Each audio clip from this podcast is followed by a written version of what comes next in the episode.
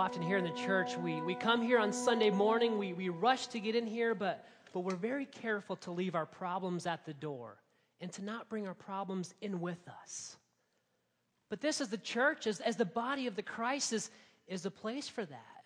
This is the place to bring stuff and put it on the throne before God because God has come to save us and rescue us and redeem us from ourselves. Let's pray. God, it's only you. You alone can save us, and you save us from ourselves. God, we need you. We need your Son, Jesus Christ. You have come to give life and life to the fullest, and it's only by knowing you as Lord and Savior and living by grace through faith that we can be saved. That we can have salvation, eternal life, and what a gift it is. Thanks, God. You're great, worthy to be praised. Amen. Grab your Bible and open up to Titus chapter 3. If you don't have a Bible, maybe you forgot to bring one this morning. We've got some people going up the aisles. They'd love to give you a copy this morning. Titus chapter 3. This morning, as the first word of the text is going to tell us, is, is to be a reminder. This morning is all about a reminder, and, and there's just times in life you just need a good reminder. I live by reminders, I love sticky notes. But this isn't just a checklist of, of things to get done. This isn't just a, a fill in the box and get it done. This, this reminder today is something, as the text says, is, is excellent, is, is profitable for all people. What we're looking at today, this, this reminder has value. It's an important reminder. The reminder is this as a Christian, as a follower of Christ, are you living out your faith in public? The reminder is Are you living out your faith in what you believe? Are you living out God's grace in public? Titus chapter 1, we looked at full throttle leadership. We saw elders in the church and, and the leaders in the church.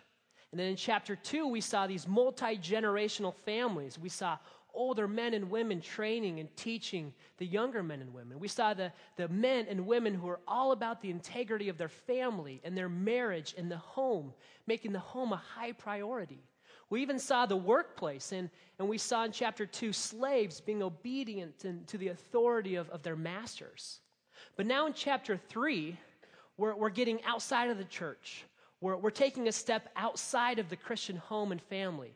We're going one step further than the workplace. Here in chapter 3, there's been a transition. And here in chapter 3, we're talking about public. We're talking about society, our general culture, being a full throttle Christian in public.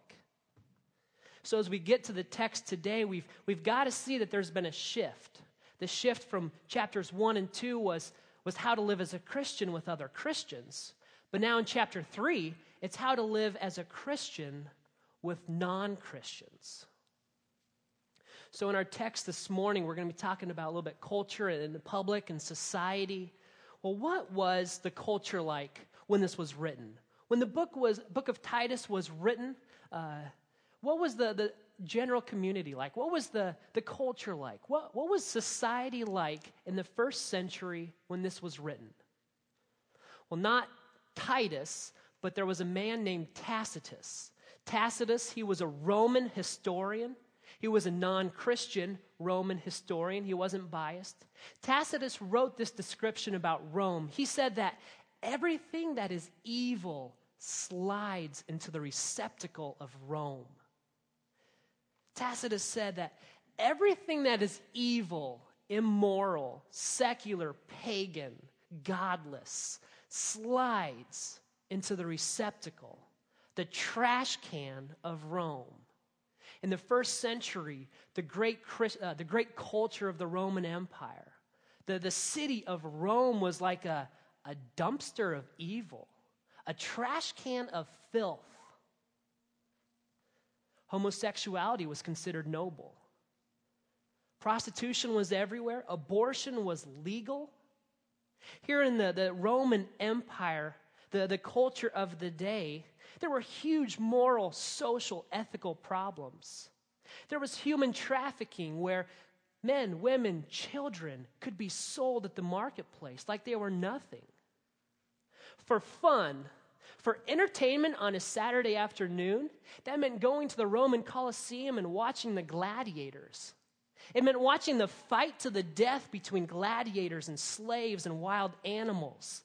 That's what was fun. The Roman culture was, was evil. Everything that is evil slides into the, the trash can of Rome. The cities were overcrowded. There weren't sewer systems, so the cities smelled. There was trash and garbage just littering the streets. And this led to, to sicknesses and diseases and plagues, infestation. It was a terrible time. There was an incredible injustice and disparity between the social classes. The rich, on, on one hand, they were, they were mega rich. And they took power. They took a, advantage of their position and their power, and they, they lorded it over the, the poor. The poor, they were oppressed. They meant nothing.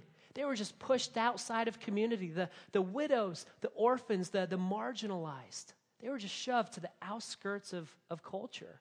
Nobody cared about them. Nobody looked out for them.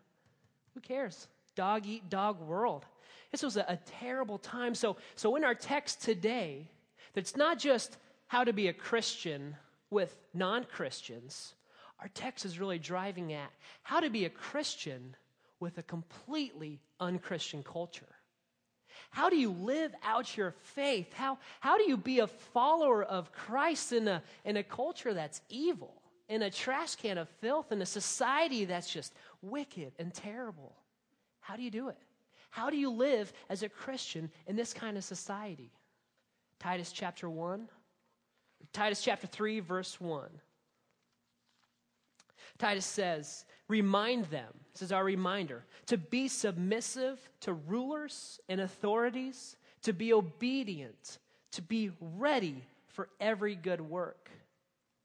Here in Titus, this, this reminder that Paul is, is telling Titus is be obedient. Place yourself under the authority, the leadership of, of the civil governors, of the government, of the laws. This word for authorities is, is the same word that's used in uh, Luke 20 when Roman officials, when, when Caesar's uh, army of, of governing officials came to Christ. These, this, this word for authorities is the same word used in uh, Romans 13 by the Apostle Paul when, when Paul says that as Christians, it's our civil duty to, to be respectful, to be submissive, to be obedient to the government and to the rulers and the authorities. Because these government rulers and authorities, they have been placed in this position of power by God. And so, because of our relationship with God, we need to respect and obey and submit to these rulers. And if we don't, we're actually rebelling and resisting God. Now, this isn't saying that that we have to agree with every state policy or we don't have to agree with every act of government. And the Bible even talks about there are certain circumstances where, as a Christian, if something is in contrast to what the Bible says, that it is our stand to stand against the government. But for our text today, the overall thought is this attitude of obedience and submission and, and listening and respecting the governing authorities, these, these rulers, the, the government, the uh, laws that have been made in the land. Had to be hard for, for the Christians in the first century, had to be hard here in the, the island of Crete. This island of Crete was, was just a small little Mediterranean island. It was engulfed in the, the Roman Empire. Rome came in, they, they took command, they took charge, they, they took over this small little island. The island lost its rights, lost its freedom. It just became a, another one of the, the Roman provinces. Rome had a cor- corrupt government. They were completely unfair. They had outrageously high taxes. So much was wrong with the Roman government. And so, for here, these, these Christians on the island of Crete, what are they supposed to do? They're supposed to be submissive, be obedient, be respectful, obey the laws, obey the rules, follow the leaders. That, that does not sound like an easy task for these Christians, especially in a, a culture that is, that is unchristian. Paul is saying, here's a reminder don't be resistant, don't be rebellious, don't revolt against the government, because if you are, you're revolting against God. Be ready for every good work. Be somebody who's, who's contributing positively to society. So, why was it such a big deal for these, these Christians to, to basically be good citizens?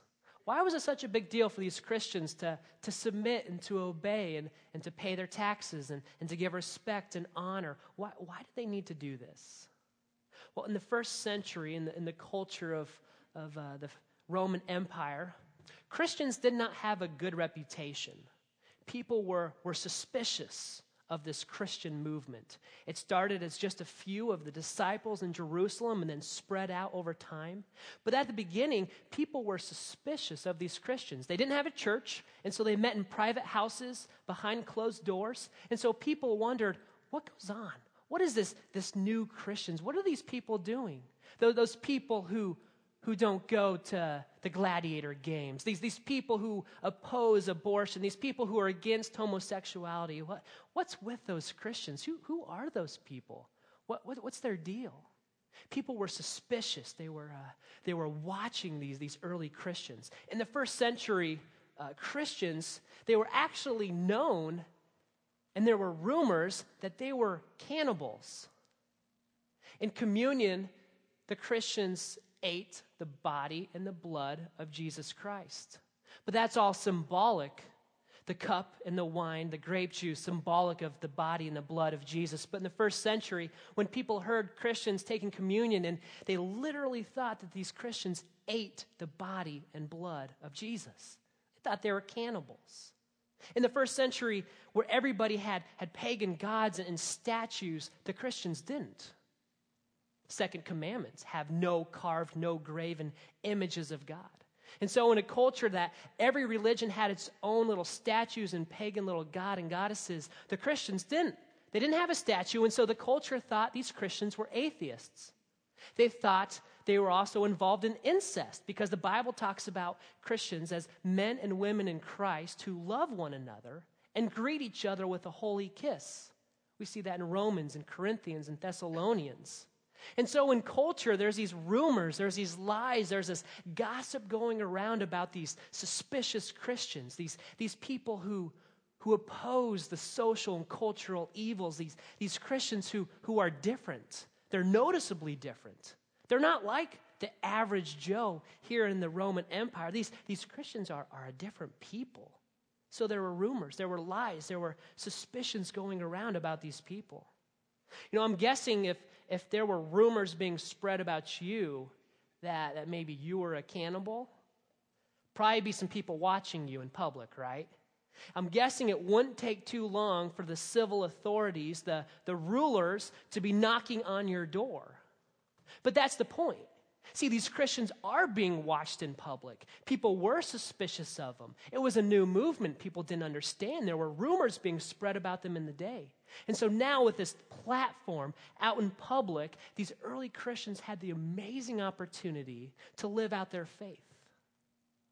So, what does the, the text say? What, uh, what is our response? What should our life be like in public? Titus chapter 3, verses 1 and 2. Be submissive, be obedient, be ready for every good work. Verse 2 Speak evil of no one. That would have been hard. Avoid quarreling. Can you imagine this? There's these rumors being spread about you. You want to stand up, you want to defend yourself, you want to free, clear your name from all of this, and it says, don't quarrel, don't get in an argument, don't be, don't be debating, don't be fighting over these issues. It says, be gentle, show perfect courtesy towards all people, be kind. This is, this is amazing to be thinking about this, where the Apostle Paul he's, he's seen this. Paul has seen the evil of, of the Roman Empire. He's seen the worldliness. He's seen the wickedness. He's, he's seen this trash can of filth, just a society that is completely pagan, immoral, godless. And so, Paul, in writing this to Titus, knowing the world, says, Titus, it's not about building a Christian compound and, and putting up high walls to protect yourself from the world because the world is evil and, and you might be polluted by sin and, and you don't want to be too close to the world. It's not about hunkering down in the basement and, and having a little holy huddle in church and, and protecting yourself. No, Titus is saying the opposite. He's saying it's out in the world, it's out in the society that does not fear God, that you as Christians have this amazing opportunity to live out your faith. It's just as the grace of God appeared in Jesus Christ as visible, as living grace. Christians now, we have the opportunity in, in community, in public, in society to be living out our faith, to be that visible and living grace of God to other people. Paul's not saying hunker down and hide from the world. He's saying, live it out, stand up, be seen, show yourself as a Christian to the world. Certainly, Christians are called to not be of the world, but we're called to be in the world and living our faith. And so, here in this, this passage, in, the, in a time where it was completely pagan and secular, totally unchristian society, these Christians have a high calling of living out their faith. See, the Apostle Paul, he was many things. Paul was a, a, teacher, he was a pastor, a traveling evangelist. Paul was a mentor, he made disciples. Paul was a lot of things, but more than anything else, Paul was a missionary. And so it's from this missionary mindset of living in the world and seeing the world that Paul says, be a visible Christian. That you, the Christian community, you, the church, the followers of Christ, be a visible Christian. In the world, in society, in public, in community, live out your faith. Extend that grace of God. It's by your good works, it's by your good words that you can be this witness in an unbelieving world. But that's not always easy. Living out our faith is not always easy. It can be hard to be this visible Christian in an unchristian world. Whether it's with the state, the government, the rulers, or, or maybe it's the neighborhood, the community, your, your cul de sac, your neighbors. It's in the apartment, it can be hard to be living out your faith, to be this, this visible Christian. It was a challenge for the disciples, for the apostles. It was hard for Christ himself to be a Christian. He was despised, rejected, beaten, betrayed, killed. And so for us, yeah, it can be hard to be a Christian. It can be hard to be living out our, our faith in, in public because we're supposed to be living like verse 2. We're supposed to be submissive and obedient. We're supposed to be ready for every good work. We're supposed to not speak evil about people. We're supposed to not, uh, we're supposed to not quarrel. We're supposed to be gentle. We're supposed to show perfect courtesy. But we have to do this with people like verse 3 people who are, are foolish, disobedient, led astray, slaves to various passions and pleasures, passing our day in malice and envy, hated by others and hating one another. In public and society, living out your faith as a visible Christian can be hard. Because you got to do it with people who are disobedient, people who are foolish, people who may even hate you. But look at the beginning of verse 3. We ourselves were once foolish, disobedient. We ourselves were like that.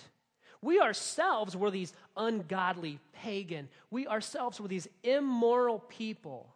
And so, as we're living out our faith, yeah, it can be hard. But don't forget, don't be critical, don't be judgmental because you yourself were once like that. I think for us as a church, it's, it's a temptation to be judgmental, but we've got to resist it. The church, followers of Christ, are not the people to be critical, to be judging people who are not saved because we were just like that. We ourselves were, were foolish. This, this means we lacked spiritual understanding, we lacked biblical understanding. There was a time in our life when the Bible didn't make sense. The death of, of Jesus, his resurrection, really? The, the miracle stories, those are just for kids, right? There was a time the Bible did not make sense. Uh, there was a time before Christ we were disobedient. This isn't just talking about being rebellious, this is talking about being enemies of God. There was a time when we were the enemy of God, a, a time where we were led astray. We all want purpose, we all want meaning, we all want fulfillment in life. But without God, without Christ in our life, we will be led astray, following our little heart's desire, listening with our itching ears for what we want to hear, what we want to do, how we want to live. We've been led astray. Without God in our life, we're all slaves to passions, pleasures. We could be a slave to a hobby. We could be a slave to an addiction. We could be a slave to a career or money. We could be slaves to anything. But without Christ, we're a slave to something.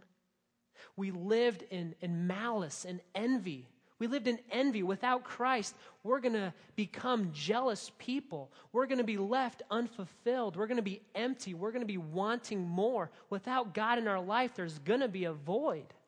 There's more to the world than just myself. So without God, we're going to be left in malice, longing and searching, empty. We're going to be hated by others, hating one another. Sin is destructive. It tears apart families. It destroys relationships. It breaks up marriages. Sin is destructive.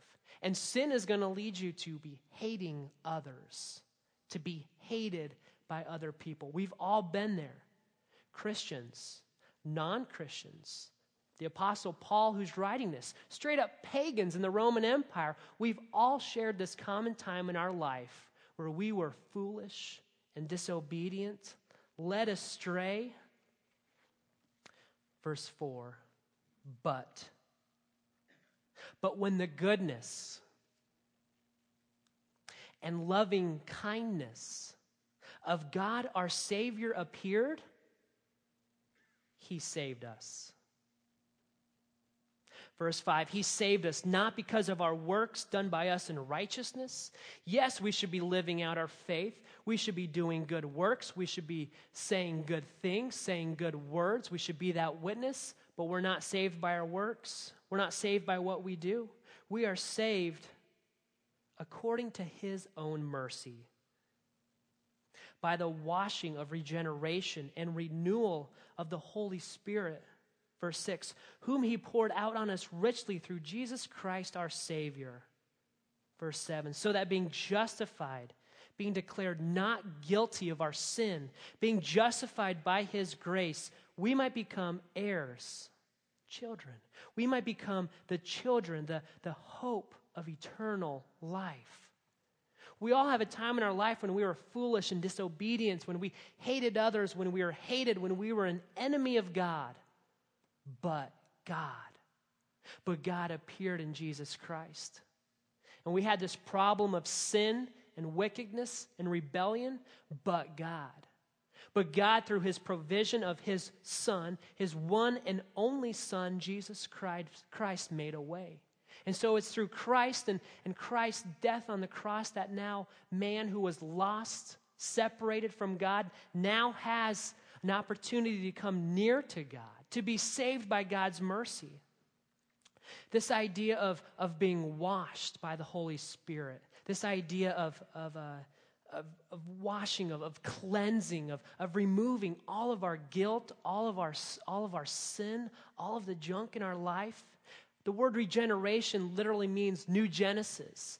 The Spirit, at the moment of, of our salvation, the Spirit makes us a person with a new beginning, a person who is spiritually born again as a cleansed follower of Christ, a person who becomes the child of God. God does so much in our life in the moment that we come to God, in that time where we have a but God moment in our life. Verse 8 this saying is trustworthy. And I want to insist on these things so that those who have believed in God may be careful to devote themselves to good works. You, as a church, us, the call is to be careful. The call is a reminder are you devoting yourself to good works? Are you devoting yourself to, to good words? Are you devoting yourself to be this good witness to the unbelieving, immoral, godless society? As a Christian, our, our call is to be living out our faith as a visible Christian with non Christians. Because it's certainly not all about us and our little holy huddle. It's about extending the grace of God. Just as God came to us and saved us by his mercy, he is the visible, the, the living God. And so we're supposed to be that visible, that living God to other people and to be saving other people by our good works, by our witness, by encouraging people along in their pursuit of Christ. And it says in verse 8, these things, these things we've been talking about this morning, this, this reminder of, of good works, of good words, of a good witness, these things are excellent. They're profitable for all people. These things have value because we're talking about living out our faith, extending the grace of God to other people. It has an amazing value. It has value to us, what God has done for us. God is the creator of the world, but in Genesis, God calls us to be caretakers of the world. And so it's as this caretaker, we go out in our community and we live out our faith as a visible Christian. We extend the grace of God to others. Just as we have once received it, we now extend it as a blessing to others. That's valuable. That's profitable. We can't save anybody ourselves, but we can point them towards Christ. So if we want to be a, a full throttle church that has full throttle leaders, Titus chapter 1, that has full throttle empty nesters and adults, pastors and workers, chapter 2. And if we want to be a full throttle church in public, Titus chapter 3, we need to be living out our faith, extending the grace of God to others in the culture, the world that we live. So, the question this morning are you doing it? How are you living out your faith? Who's watching you? Maybe it's the home. Maybe it's the workplace. Maybe it's somewhere in Walmart. Who is watching you? Who, who are the people surrounding your life watching you? And what are you saying to them? What are you doing to them? What are your words? What are your works? How are you living before other people? Are you being critical? Are you being judgmental? Yeah, of that person you can't get along with. How's that going to save them? We live in a, a culture where, where sin is celebrated. A lot like the Roman Empire, we live in a culture where, where Christ has been taken off the throne, where God appears very small. We're this next generation of believers. Throughout church history, the church has grown, the church has, has expanded because people have been living out their faith to their friends, to their family to their coworkers, to their community, before the government, before the rulers and authorities. And so for us, how are we living? Are we manifesting the presence of God that's alive within us, the Holy Spirit that's active within us? Are we manifesting that to others? Are we sharing it? Are we showing it? Are we living it? What's your life in culture? What's your life in, in public? What's your life in, in the broader community outside of the church? Outside of the family. With the last couple minutes, I, I kind of want to walk through and maybe reshape how we think evangelism. Witnessing, evangelism, it can be a scary word for a lot of people. Definitely can be overwhelming and intimidating, but it's actually really easy. Verse 3 we ourselves were, were once foolish. We lacked biblical understanding. We were disobedient, rebellious. We were the enemies of God, verse 3. We were unfulfilled. We were searching for, for longing and for purpose and for meaning in life. We were empty. There was a void within us, and we had a problem. The Bible calls this problem sin. One point in our life, we have all chose to sin. We have all rebelled against God, against God's word. We have all become an enemy of God we have a problem. This problem is, is sin. Titus chapter 3, verses 4 and 6. But God. But God, through his Son, Jesus Christ, his only special Son, God made a provision, and it's through Christ, the one who chose to not sin, the one who was sinless, died as a perfect sacrifice, as a substitute for all of us. And so it's through the provision of Christ, it's through his death on the cross that this problem of sin has been answered. And there is now a provision to God. See, sin, the problem of sin separates us, it removes us from God. So God is over there, and we are standing here in the midst of our sin problem, but Christ bridges the gap and is the one who brings us to God. He's the one who restores and reconciles and, and redeems us from ourselves and makes this relationship. And so now we can come to God. Verse 7 by God's grace, by God's mercy. One day, when our life has ended and we're standing in the courtroom of God and God is the judge, God can announce you to be not guilty of your sins, not guilty of your your punishment, not guilty of your eternal death, because by grace and through faith you believed in his son, Jesus Christ. And so there's this, this promise that we can become the children of God, that we can receive the gift of eternal life, ultimately, a gift saving us from ourselves. So, in evangelism and witnessing, you would probably say something just like this. You could even use Titus chapter 3 Titus chapter 3, verse 3, or verses 4 and 6. Verse 7, you've got this problem, but there's a provision, and now we've got this promise. But what if you have been witnessing to somebody? What if you've been doing this? What if you've been sharing this, but they just don't get it? They're, they're not hearing you. They, they don't understand. Maybe it's too confusing. Maybe, maybe it's too much. What if you've been sharing this gospel with somebody, but it's not going anywhere?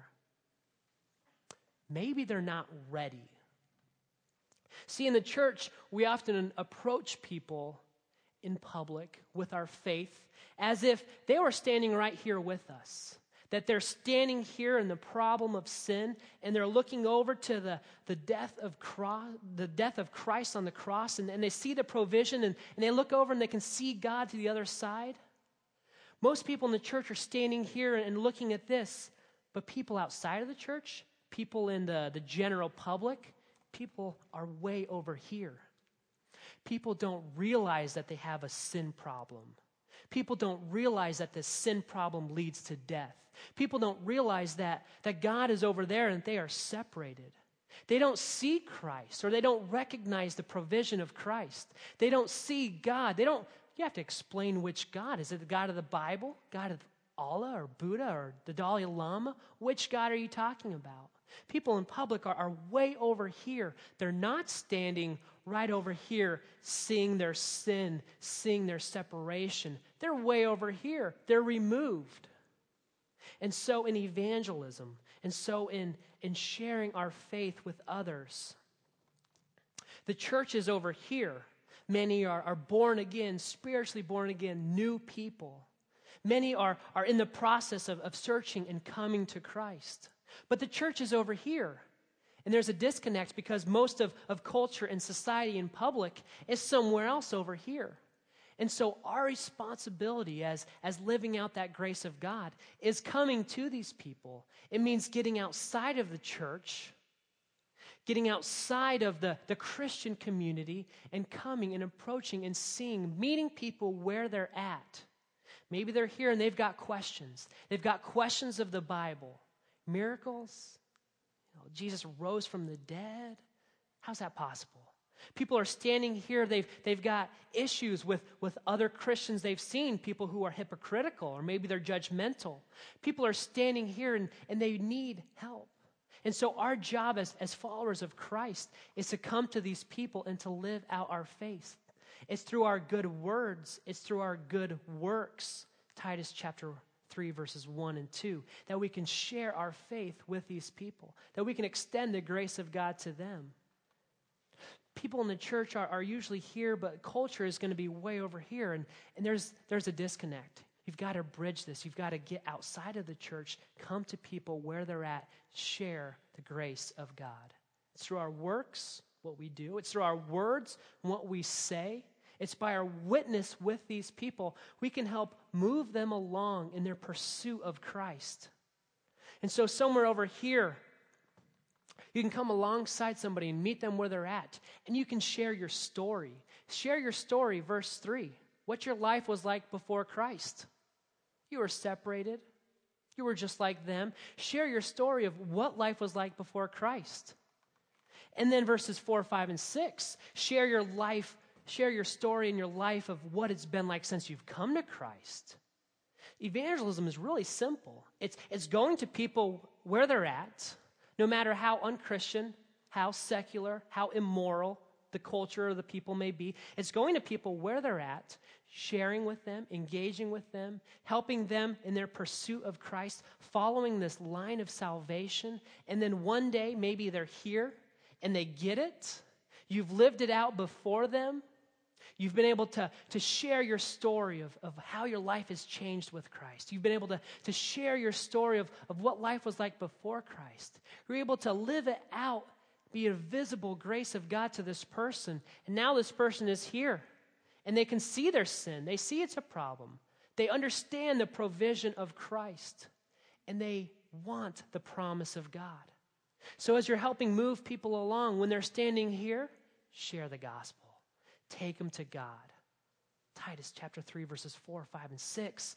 But God, but God has made a difference in this world. And so, our responsibility in public with, with non Christians in an unchristian culture it's through our good works, it's through our good witness, it's through our good words.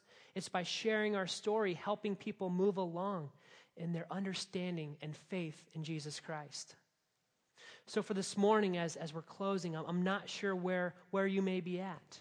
Some of you, most of you, are probably here in the church, born again, spiritually new people. Well, our job is to go to others. Other people here, maybe you're searching, maybe you've got questions, maybe you're somewhere else along this line of salvation. Hey, glad that you're here. So glad that you're here. Be asking those questions, be looking for help. This isn't a, a something you, you do on your own. This is something that you can do in community with the church. We're here for you. We want to help you. We want to engage in that relationship and, and help answer your questions. We want to share the love of Christ with you. Maybe you're, you're way back here and, and you're just, it's still too much. Well, I hope you're able to, to come into contact with some visible Christians, people who were share their faith, live out their faith.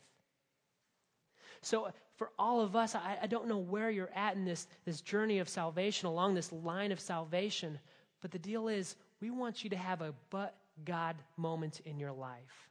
Well, there was a time where foolish and disobedient, the Bible didn't make sense. It's an enemy of God, and that's a problem. But through Jesus' Son, there is a provision, and there's a promise of eternal life. And so the deal for this morning is have a but God changed me and saved me. By God's mercy, He chose me as His Son. I'm not sure where you're at this morning. If you're in the church, be going to others. If you're somewhere else, be asking questions as we end, we're going to have some, some people down here. And uh, Paul Cerniak, will you be down here? And Marlon, will you help out? If you've got a question, I don't know where you're at this morning, but seek out one of these guys. Talk to one of us. Don't go home alone. Let's pray. God, we're just so thankful, Lord, for your grace, for your incredible mercy, Lord, that saves, that cleanses, that renews us, God, you are calling us as your children. We were enemies with you, but now you are adopting us and receiving us as your very children. Oh, amazing God. So this morning, may we be living out our faith to those who don't know you, being that visible Christian, extending that grace of God to others. Not for ourselves, not for our own image, but God, for your glory. In Jesus' name. Amen. Well, let's stand.